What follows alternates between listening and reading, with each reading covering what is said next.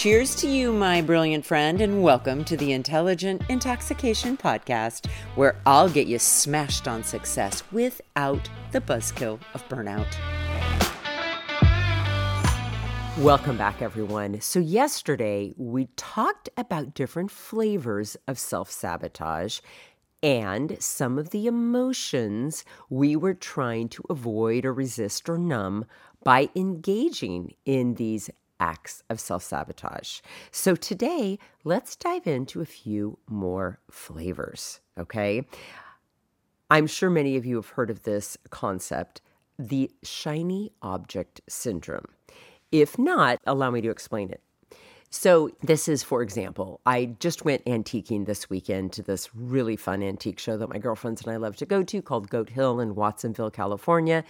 Here's what shiny object syndrome is. So I found these really cute little Christmas trees. I was at the front. I was paying for them.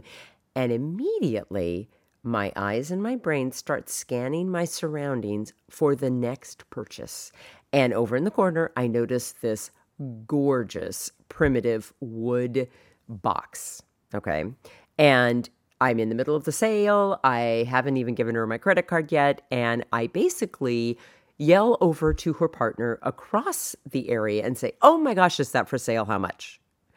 That's a perfect example of shiny object syndrome. Instead of being engaged in the moment on what you're currently committed to working on, any time something comes up that is a distraction, you allow yourself to get carried away by the distraction and off you go in that direction. So consequently, you never get anything done, finished, or completed.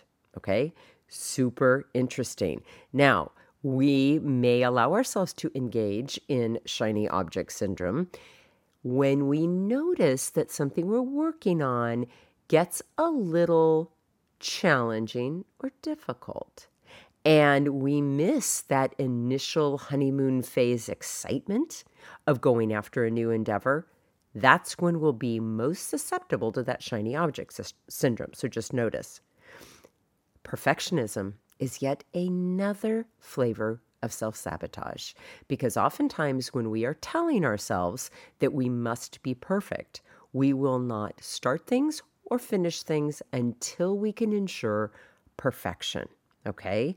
Again, that is just another form of self-sabotage. Approval seeking is a form of self-sabotage, and here's why. Instead of trusting yourself, instead of trusting how you make decisions and knowing that you made the decision for the right reason in your body, you are looking outside of yourself for somebody else to give you their stamp of approval. That, my friends, is self-sabotage. Confusion is a form of self-sabotage. And this used to be one of my biggest acts of self-sabotage. Here's what used to happen. I'd be working on a project. I would get confused. I would make the confusion mean that I was doing the wrong thing. And I would either stop, quit, or completely U-turn and go back the way I came. Here's what's different for me now, though. Now when I'm confused, I know that's one of my brain's tricks to get me to self-sabotage. And what I do instead now, and I'd love to offer this to you as well, is I ask myself, what is your one next step? And if I still feel confused and I don't know what the one next step is, then I start asking myself yes or no questions. So for example, I've been mentioning for a while that I've been working on a course. I'm still working on the course, and it's taking me longer than I had originally planned. And so my brain lately has been telling me, see, you're confused. This isn't the right next step for you.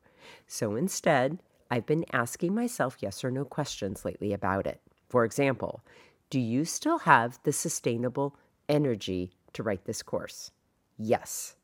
Does writing this course light you up? Yes. Is this course valuable for people? Yes. You see where I'm headed with that? So I no longer let myself stay stuck in confusion, because now I know it's just a form of self-sabotage. Again, ask yourself, what's the one next step? Another flavor of self-sabotage is being indecisive. Here's why we do it. We get afraid that there is only one right choice or only one wrong choice, instead of looking at choices as I'm going to choose something and then I'm going to evaluate the result I get, and then I can course correct. So being indecisive is also self-sabotage. We do this, my friends, sometimes because we don't know how to make decisions in our body. So we get stuck in our head, and then we go over and over, and the inner critic chatter is there as well, and we don't ever decide at all. Okay? Just know, indecision is a form of self-sabotage. Overscheduling is a form of self-sabotage, because when we overschedule ourselves, when we overcommit, when we say yes to things that should be no's, when we fill our days and our lives with obligations, we are self-sabotaging, because when everything is full, we will not have room for the things that really matter. So just know, if you are overscheduling or overcommitting yourself, it is a form of self-sabotage. Here is another form of self-sabotage: creating drama or chaos. I remember a favorite writing teacher of mine saying that if you have a lot of drama in your life, it's because you haven't been writing the drama on the page. And again, this was specific to writers. In other words, if you've created a bunch of drama or chaos in your life, you probably haven't been doing your daily writing practice. Always true. Here's what I mean by drama, okay? Things happen. People say things. People do things. And especially when you don't know the whole story, you fill in the gaps in the narrative with something negative to create drama, so that you get to feel like the victim to what the person has said or done, or what they've done, or you get to persecute them or criticize them for it, or you get to swoop in and try to rescue someone or save the day. If you are creating drama in your life, or you are in drama, you are self-sabotaging. Make no mistake.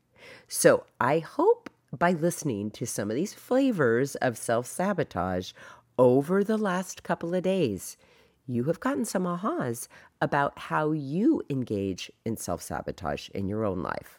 Okay, my friends, thank you for being here to listen. Have an intoxicating day, and I will be back tomorrow with more.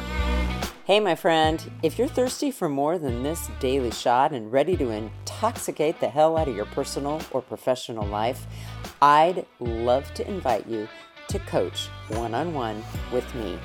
It all starts with a complimentary happy hour call.